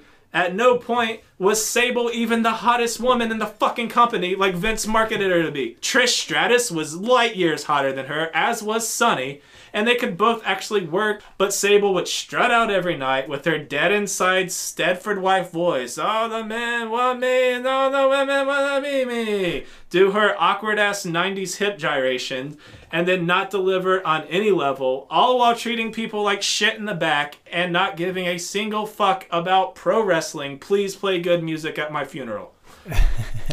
I'm sorry, I just got from my pee break. What happened? um, May I retort? Fuck you. Yes. But, uh, I, but here's the thing: I, I, don't want to retort all of that because I agree. Because that's a lot. There's a lot of points. That's the most I've ever talked in my life without stopping. It's more than you've ever talked on, Nick on is so podcast red, regularly. Nick like, is so red right now. I'm the narrate. I'm the research guy for now. Nick, Nick, is the host of this thing, and he doesn't talk that much normally for that extended a period of time. Um, I agree with you a thousand point a thousand times on a lot of those points. I would say even 99 98% of that. But what I will throw out there is a, a discussion we had in a previous episode, which is available in the archives, Brickhouse Brown, about the idea of black wrestlers uh, being on the card, but they would be put in these racist angles. But the idea that you had a black wrestler on the card in racist areas where they probably didn't know or appreciate that. Much like we made of the analogy of in the 90s in a sitcom, you just put a gay person out there doing yep. a flamboyant gay yep. character, always got a laugh. And, you know, if they didn't have that, they didn't have representation of that. And, you know, what's worse, not having no reputation or a bad representation uh, in media? What Sable did, um, especially, but I, but I feel like Sable probably should get more of the credit, but I think it was really Sunny that got the ball rolling. Was the idea that there was money yeah. in women in wrestling? Yeah, and and I th- feel like Sunny was definitely the start of that, but I think Sable was the actualization of that, the the, the proof. You know, I, I, think that follow through. There, the full follow through. I think there was a lot of money left on the table with Sunny, where I think totally. Sunny was the thing that got people's you know eyes perk, like oh we could make money this way. She was American Online number one, but she wasn't Mozilla Firefox number one. yeah, or just the idea like, oh, we could make money off of women, because I mean, pro wrestling is about exploitation. Yeah, totally. And, and the idea, and the, like I said, part of the reason that you made sure that you had a African American wrestler on your roster is so you could sell tickets to the African American community. And was that right or wrong? But that's what they did. But as we said before, there that that son uh, of a guy who's racist, you know, his son may look up to and say, "Hey, my favorite wrestler is Brickhouse Brown," or "Hey, my favorite wrestler is Tony Atlas." Where if he wasn't on the card, he would he wouldn't have that that person to point to, and then change his worldview entirely. I mean, Much in the same sense that Sable was the idea of like, oh, women can be something more than just valets in in pro wrestling. She made that happen. Now, was was she the right person for that spot? I well, will wholeheartedly agree that she was. She was not. But all right, well, I, I, would say Sunny would have been the right person, but like I said, she was a worker, either. and so but Sunny stayed out of the fucking ring, and and still was a mega star. you don't have to make women's wrestling pudding matches for 10 fucking years and give Kelly Kelly a job over But, Tessa Blanchard. But like, but like I said, a lot of that became with even the males' attitudes. yeah, no, no, and you I know get, what I I'm get, saying? I, Yeah. I, I'm trying to be understanding at the same time, critical because fuck her. Yeah, but, but like I said, the- the- like that was Perspective is a motherfucker. Yeah, at the, at the end of the day, and I always say this, that sometimes uh, being successful as an art form is you basically have to get a old white male to say yes to the thing that you're doing. and I agree, and that, and, and and unfortunately, that's a lot of what the world is today. And until that changes, you're gonna forget about the people like the Luna Vachons. I'm, I'm in. I love movies to death, and I don't understand this old white male approval thing at all. I just don't get it at fucking all. The Oscars, the Academy producing, nah, But all right. So moving on, We're, this is this is nah. Let's stay. But but but even tie back to Luna, if you don't have the Sable, do you bring in? Does someone like Luna have if a you don't have spot? the, if you don't have the great fucking villain, you don't have the great fucking But hero. Luna is the fucking villain in this. The way it was booked, she Well, Luna yeah, walked out every night. exactly. That's what made it's, it's it's all tied together. You, I mean, it was. Luke it was, Skywalker ain't shit The- the- without the- Darth the, Vader. hard, the hardest thing is that, that Luna should have got more appreciation for Yes. helping launching Exactly. yes, somebody. exactly. and I think exactly. that's, that's the point we're she uh, trying. didn't have the foil. She her foilness wasn't appreciated. But my my okay, my whole argument is that this is you know 98, 99. Mm-hmm. Ev- Everyone's 13 years old during the Attitude Era, just fucking Boners. stupid fucking teenage boners. Like, oh my god, Sable, Sable, and then they turned into 15 year olds, into 18 year olds, into 21 year olds, and they noticed, oh, this women's wrestling thing we've been watching for the last few years is shit. And now it took Charlotte Flair and and Sasha Banks and untold hundreds of of women in the Indies and TNA and Japan to and fucking, Manami Toyota go going like fucking told yeah, you. exactly. The- anyone listening to this fucking podcast know who Manami Toyota is. That, uh, but you know who Sable is. I can fucking promise you that, and that's my whole argument on this is that WWE is is the trendsetter, and they have all the eyes on them, and they took women's wrestling and made it shit. Well, and it all goes back to even something that's beyond even WWE. This is something that's always happened in wrestling in general is not appreciating the person that's getting over the star. And Yeah. And then that person Yeah, was yeah. Luna Vachon. You, you, they should have put more of a premium on someone like Luna Vachon who could go out and make someone like Sable, who was inept as she was, who didn't love it as much. There should have instead of them showering Sable with appreciation after, they should have showered Luna, because she's the one that made that person look good. Because I can't tell you how Sable many times did look good. I hate to say it, but she looked so good in that WrestleMania be- match. because I can't tell you how many times I've wrestled myself, and it'd be against a guy that had little or no experience that just had a good look, and I made him look fantastic. People be like, oh, we want to book that guy, but Yeah. not Jake Mann. And- Yeah. And and that that's ultimately always been the problem with wrestling is sometimes you forget the guy who gets over the guy, That's and what- and heck, that's what people said about Ric Flair for a long time. Really? I like just when I did Luna research, it was that type of thing where I flashed back to like, oh Bigelow, oh Boss Man. Yeah. It was just all that like, oh, just all these dudes who make everyone look so good, and they had their shines, they had their good matches, and they had their their moments that really made them. But so much of them was making other people look good, and I was like, fuck. And I was gonna bring up this point, but I knew you would, so I didn't bring it up. all right, let, all right. Uh, let's- there you go. I'm glad we not got a report out. I, I'm a Sable understandalist, and you are. I, I am angry. I'm sure someone's gonna cut out. Uh, someone's gonna be mad about that rant. no, that was a clickbait promo. Yeah. That's that's, that's what we want. You mean a see- you mean a clickbait, as in like Shawn Michaels, Diesel, and Razor? Like, I just know if I ever see Brock Lesnar in person, all my bones will immediately shatter on their own, and No, it no. doesn't have to hurt. Brick Brock can't take a punch. Take that was that was Cain Velasquez who just walked in, guys. Let you guys know. It Cain Velasquez just tore out his rotator cuff walking in the room because it's made of glass. All right, let's finally we'll move on from this a little bit. All right, Unforgiven. at Unforgiven, uh, after Unforgiven, goddamn, I'm flustered. No, you're fine. Uh, I, this is staying in because it's emotion. a- after Unforgiven, uh, Luna would quit feuding with Sable, uh, eventually turned face, and began her time as Princess Luna with the Oddities, which was not the best thing ever. Um, Thank you, South Park. it was it was Luna with Golga, uh, who was Earthquake, uh, John Tenta, uh, in a mask with a Cartman shirt on. Uh, Kurrgan, who went on to be an actor in movies like 300 and Deadpool 2. Good And casting. Micah's favorite MMA fighter, Giant Silva. Oh man, he was so good in Pride. I think he had some Pride matches because that's all they did in Pride. They just booked like Butterbean and Giant Silva against like I don't know, fucking this Japanese little guy. I almost said midget, but that's not right. I almost said that. Uh, God bless Pride. That's all I'm gonna say.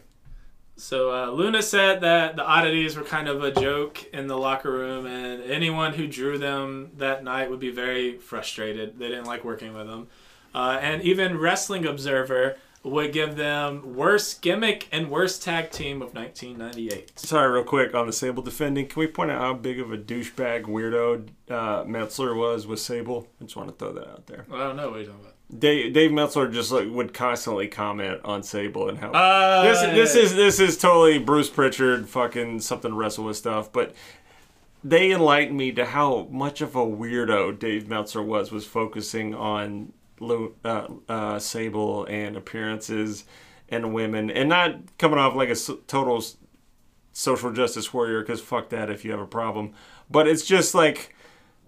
Dave was weird with Sable. I, I see your obsession with Sable and raise you his obsession with Kenny Omega. it, is, it is beyond creepy. All right. Uh, in 1998, the women's championship would again be reactivated Ugh. because it was deactivated after Alundra Blaze put it in a fucking trash can in 1995. That was on Nitro, right? Yeah. Yeah. And by December of 98, the WWF's Women's Championship would go somewhere worse than a trash can around the waist of Sable.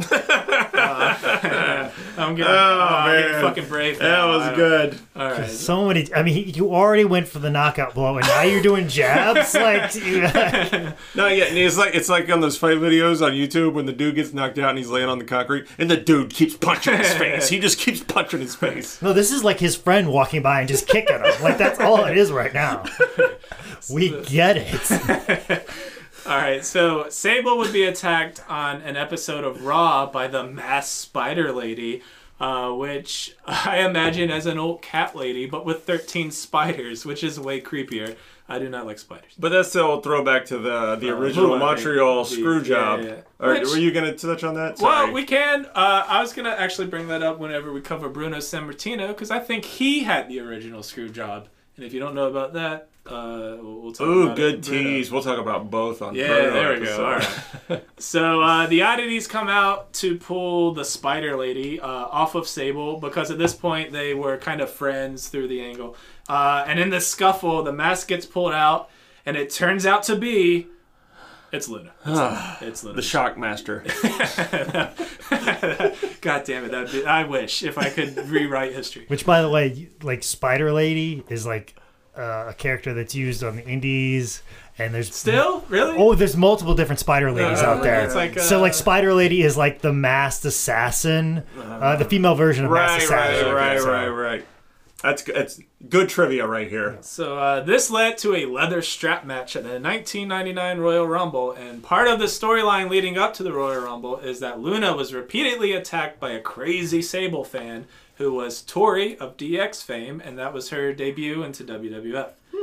Leading, leading up to the Royal Rumble, Luna would also face the legendary Gillberg.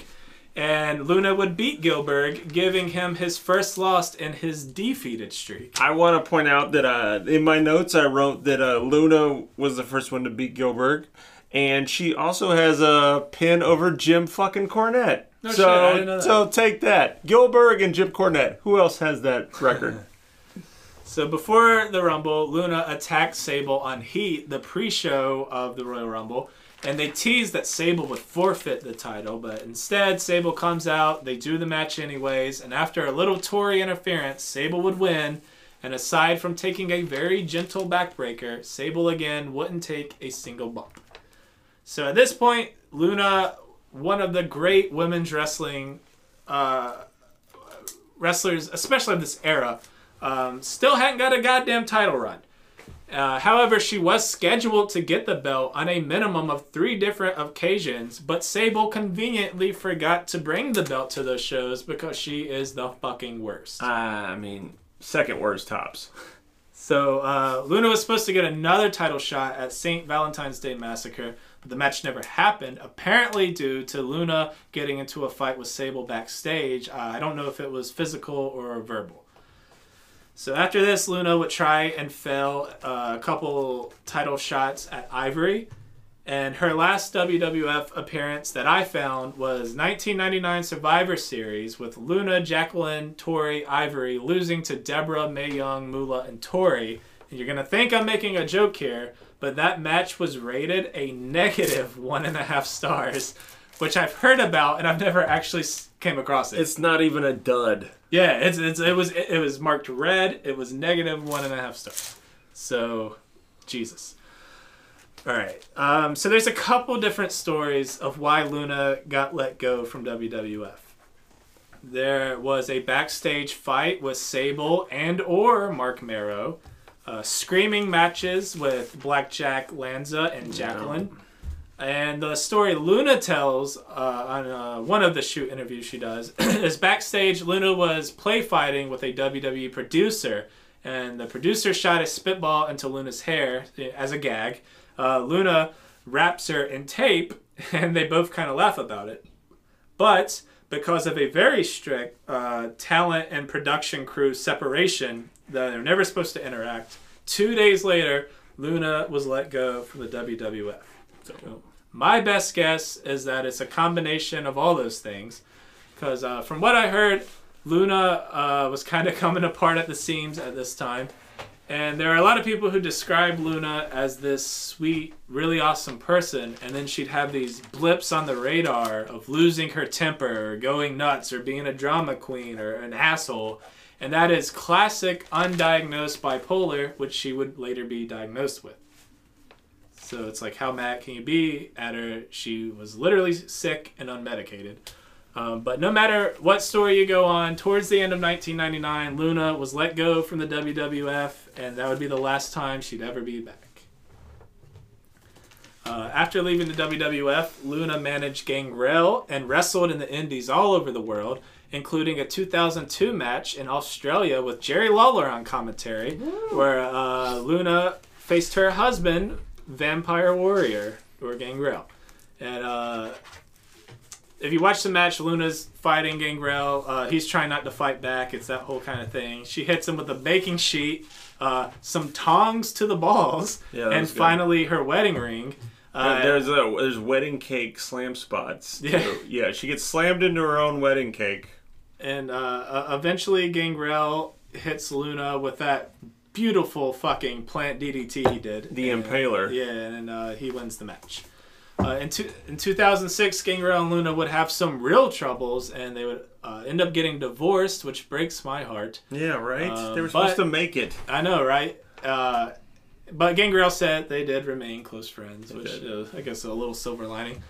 Um, on June 9th, 2007, Luna became the first Great Lakes Championship Wrestling Ladies Champion, defeating TNA's Traci Brooks. In uh, December of 07, Luna announced her retirement, and her last match was on December 7th, and she'd once again face Traci Brooks for the GLCW Ladies Championship. Luna would hit Traci with that swinging neckbreaker, a Luna bomb, and win the match and retire as champion.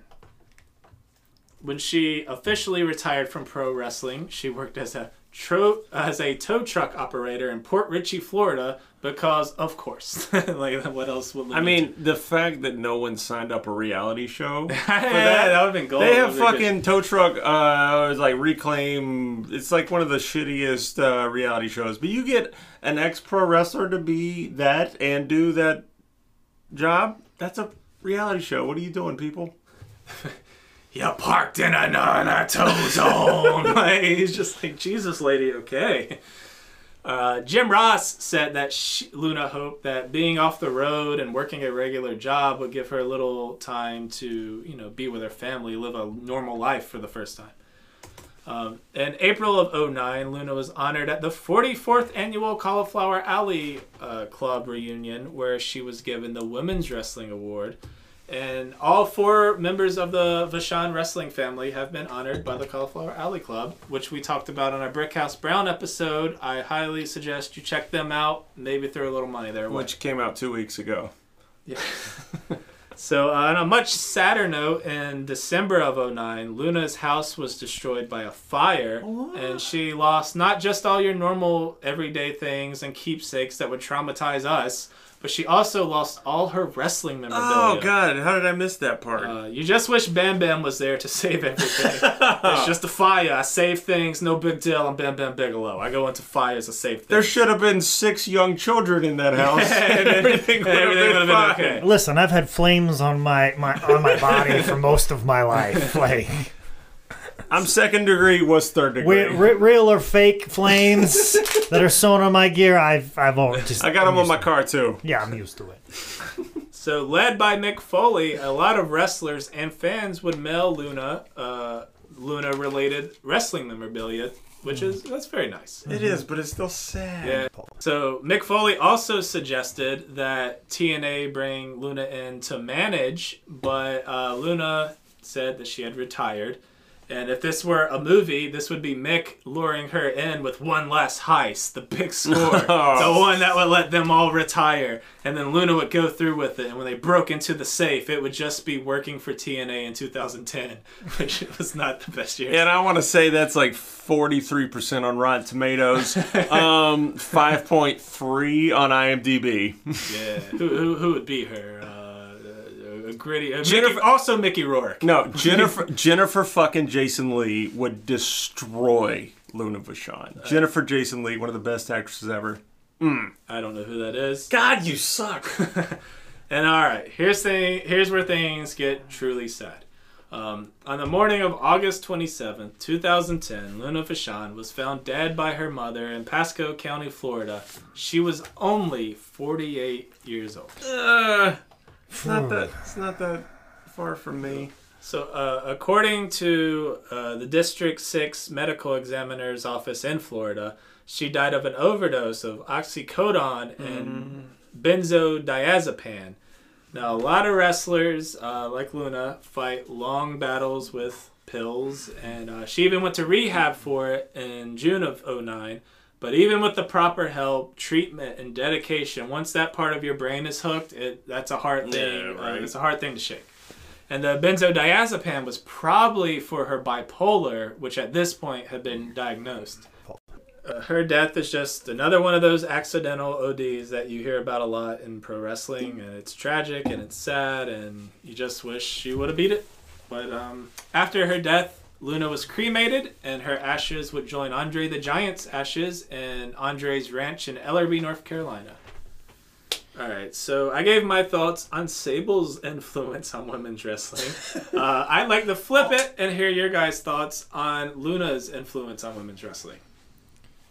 Well, I mean, I mentioned earlier about like you know maybe there was a direct connection from Su Yung's turn to the undead.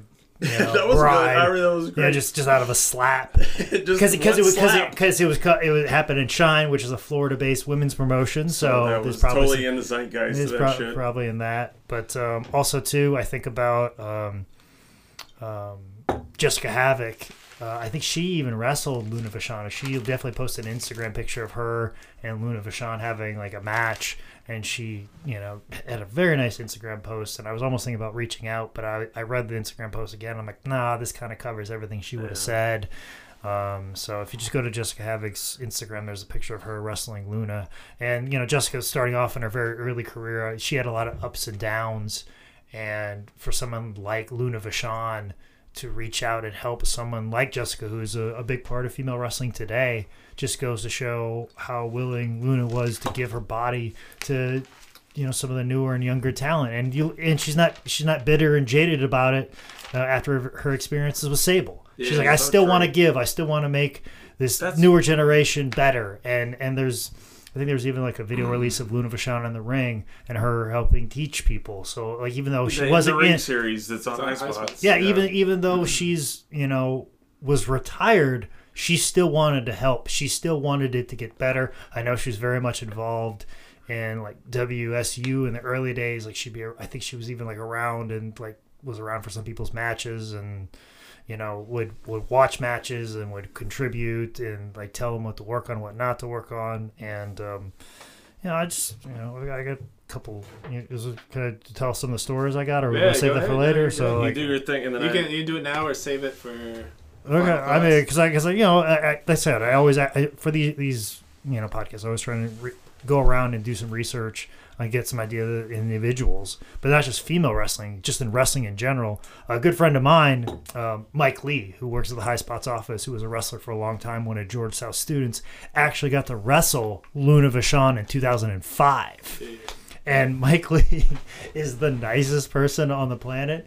And he like just when I was asking him about Luna Vachon, he was just like, he goes, "That woman hit me harder than any man has ever hit me before in my entire life." But the thing that that struck him about her was that she gave him nothing but respect. Right. Like they're wrestling at some sort of church hmm. show in the middle of nowhere, and that didn't need to matter to her. didn't need to matter to her, and she had no idea who Mike Lee was before she walked into the building, but she was absolutely utterly respectful to him Ask what do you want to do what are you good at hey why don't we do yeah, this and like, you know just it, the fact that even late that late in her career after all the experiences she had she still wanted this person to look good and Yep. still wanted you know wrestling to be in a good place and that's always the person she was but you know she like i said she did struggle through her demons and the her bipolar Yep. issues and i even saw that at the cauliflower alley club um, which it ended up being a funny story and and actually got me to know luna a little bit um, but it was a complete accident um, we were at the cauliflower alley club and my good friend charlie dreamer who also worked for high spots Oh fuck! Yeah, Charlie's uh, the best. Yeah, Char. Yeah, best father in the world and best husband in the world. But Charlie, you know, nice, nice dude. We were at the Cauliflower Alley Club, and Charlie was walking to go get some coffee, and he was I can't remember who he was walking with. Um, but they were walking down the hallway, like it was just two guys walking like this in one direction, and Luna was coming in the other direction. And at the time, Charlie was dating uh, a girl who was Wild. uh, not necessarily a girl who you.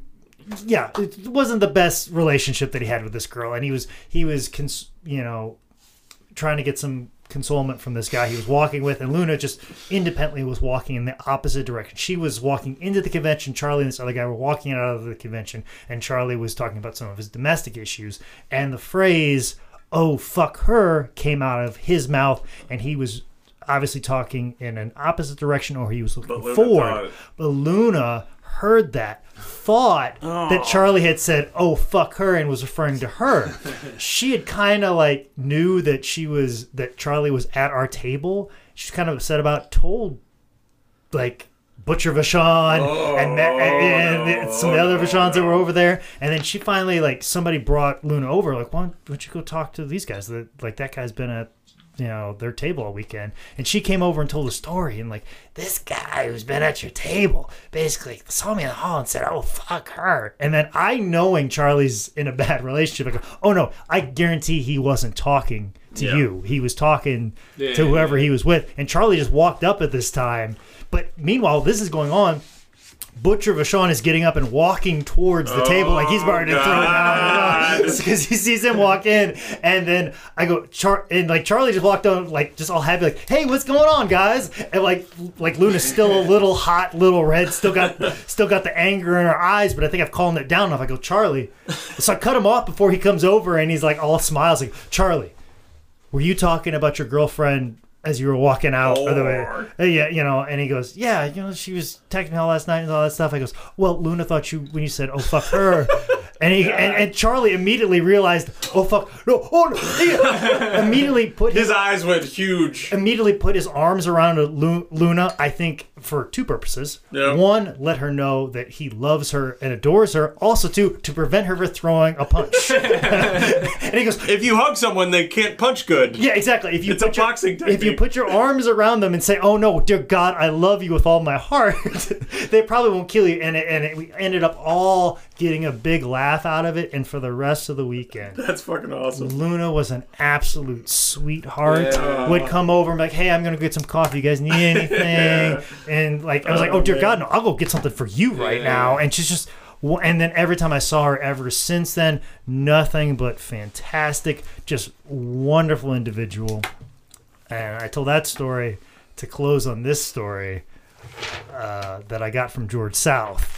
And Ooh. this takes the cake of all the background stories on Luna Vachon.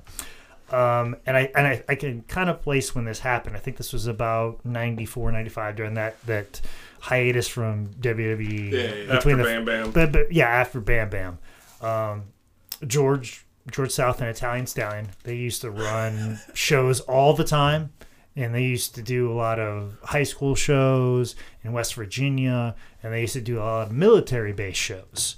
Well, they had this military base show um, in Florida, and so they're going to Florida, and they they knew um, Gangrel was down there and Luna was down there, and they're like, "Oh, we owe, you know, let's get let's get David and Luna uh, come in. We'll we'll have them wrestle and stuff like that." And and George always talks about like that Luna did so much for the Blackhearts because like you know the Blackhearts were a thing. Like you know George and Stallion would use them as well all the time because she she did more for them than, than anybody else did. Like the, you know, like she helped get them bookings all the time. Right. You know, she's always going out of her way. And George always said that, you know, Luna was such a great wrestler, but her character was so good it was always overshadowed.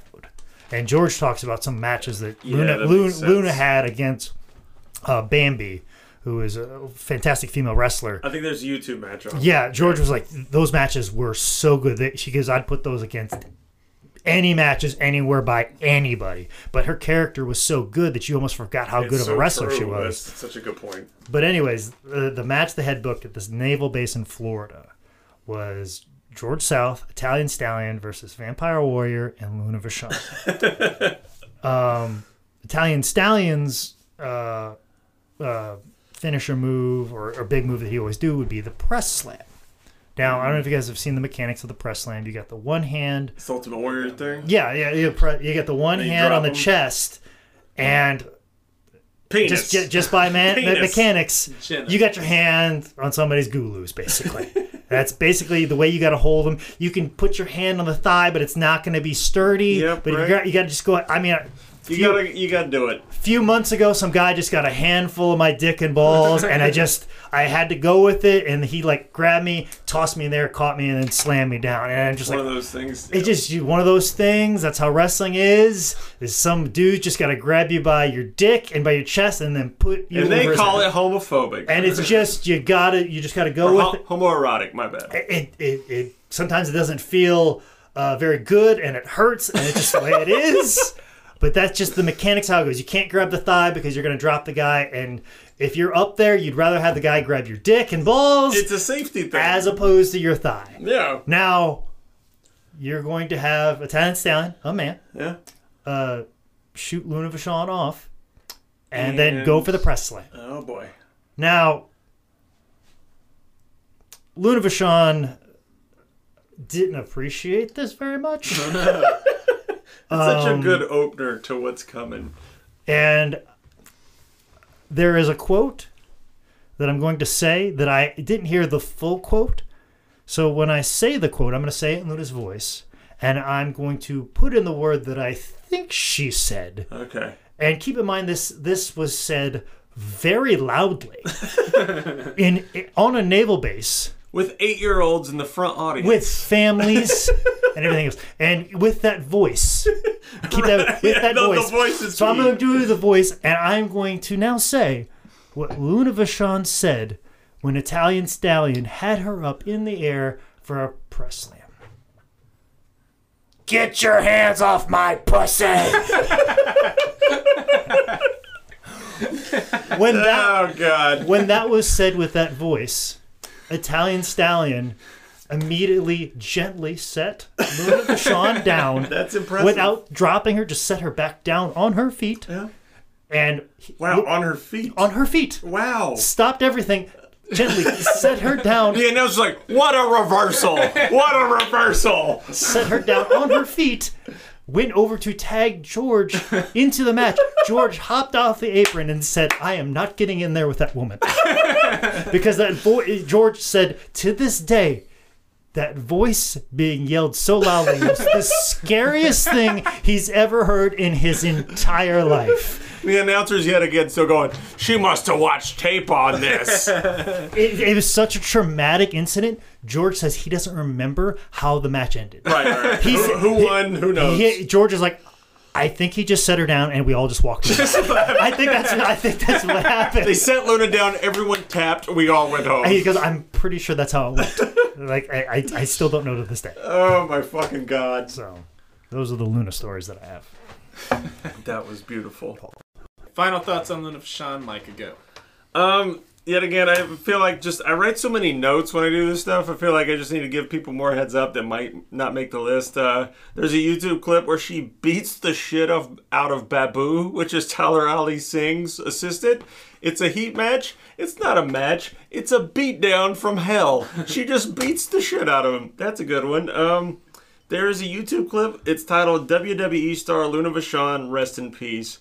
She's at she's at some types of charity event and there's this little kid and she cuts a promo on this little kid for this charity event that is just beautiful. It's mad, it's angry, but it's the most kind-hearted just like she's she's doing work for this. It, it's so good. Um one of my favorite uh there's a YouTube promo, I can't remember the line. She says Using mere words to describe me is like using a screwdriver to cut roast beef. I don't know what that means exactly, and I'm an English major, but it's it's stuck in my stuck in my craw. Um, she has a great quote in uh in the the video store kind of YouTube shoot where Abdullah the Butcher told her, "The people are smart, we're the marks." Yeah, I love that quote. And I, I, I mean, it's basically like you know, we go out here, we don't have SAG cards, we don't have an insurance, we do all this shit just for the love, and I'm sure Jake can, Truth. Yeah. George always says the biggest marks are in the dressing room. right? Fuck yeah. Um, the thing I do want to say when watching all these promos, Luna talked about how from the age of three she wanted to be WWF champ, and it's just she in in the, the second shoot interview I watched, she cries with how much passion she has and how much she wants it. And watching all these matches, doing research, it fucking hurt to see how like. Not to crap on any of the other female wrestlers, but like Ivory and everybody else just winning the belt. And all Luna wanted once was just to win the fucking belt once, even if it's for a week or anything. If it's a if it's a pay per view win and then she loses on Raw, she didn't give a shit. She just wanted to win that belt once, and just how much passion and passion and how much she wanted it. It just it it oozed from the screen, and just how much Luna would be proud of all how Charlotte Flair, like Nick mentioned, and how Sasha Banks and how elevated like Hell in a Cell matches and how much respect and how much athleticism and drama and everything has been given to the female division. Luna would be fucking weeping. She would love this shit. She was so happy and just glad that it elevated this point and it, it was pretty cool. It was, it was pretty cool to see what it's become and how much Luna wanted this to be. So, yeah, I don't know what to say. I'm an idiot. No, I, I, like I said, I, I, I think you nailed it, Micah. That's I think that's how she'd feel. You know, she was. You know, I always say, you know, it's great that we WWE has got to this place and women's wrestling has got to this place, but unfortunately, there are a lot of bodies and careers along the way, and unfortunately, Luna Vachon was one of those. And I that's that's why I like that we're doing this podcast to take a second to think about those people. And Luna Vachon is for sure one of those people. They're they were pioneers of this wrestling business that get forgotten about all the time. And Luna Vachon was sure one of those people. And you're you're absolutely right. You know, she would be moved beyond belief at the place it is, and and, and that's why I think she should always be remembered because it meant that much to her, and that means a lot to me as somebody who's has that much passion for it as well. So I, I'm gonna piggyback on that too. Um, one thing that kept popping up to me with every Luna article I read or promo or match I watched, even just you know being going to the gym or or, being at work and thinking about Luna uh, while I was trying to cover this episode, it fucking breaks my heart that Yeah. she doesn't get to see what women's wrestling is right now in NXT and WWE, TNA, all around the world, and all the great work these women right now are doing. Uh, it's all. It's like all she ever wanted. It's all she fought for, and I think she carried this level of guilt that she didn't do it uh, during her career. That she didn't turn women's wrestling into in, into what it is today. As a professional wrestler, Luna was absolutely the total package. I mean, uh, she had the look, she had the in ring ability. Uh, I will say she is the greatest female mic worker of all time. The metal promo is seriously I, I dare amazing. anyone to to even rival her. Every promo was at 10 Every promo. fucking just crushed it. She was so effortlessly badass, so believable. Uh, she loved wrestling like Candido loved wrestling. I mean, it was. She was consumed by it, and I don't know. Again, it, it breaks my heart. She was just a, a decade too early. Yeah. Um, but uh, I think she is appreciated. She was needed, and she's missed. And it is beyond mind blowing. It is a fucking joke that she's not in the WWE Hall of Fame. Oh yeah. As meaningless as the WWE Hall of Fame can be with fucking Kid Uh, Rock and Donald Trump in it, Pete Rose. it is disgusting that Luna Vachon is not in the fucking WWE Hall of Fame. it, it, it, it, it takes away from the entire thing for, for her to not be in it with her contributions, not just to women's wrestling, but to professional wrestling. Uh, I guess we'll wrap up. Uh, we're Tim Bell Pod on all the social medias. Uh, if you like this, please leave a review. Uh, that helps us. It helps us keep going.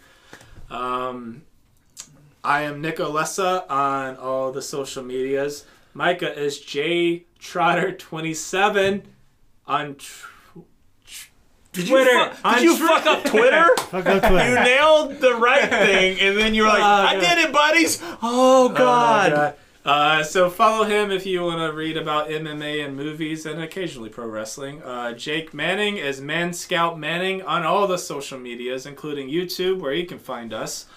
Um, this is Tim Bell Pod. And just what Luna's whole thing was, she kind of messed. She admitted it. Uh, her voice is from the throat. She should have been doing it from the diaphragm. She admitted that, but once the cup, once it was broken, it was all throat all the way. So, do it from the diaphragm, people.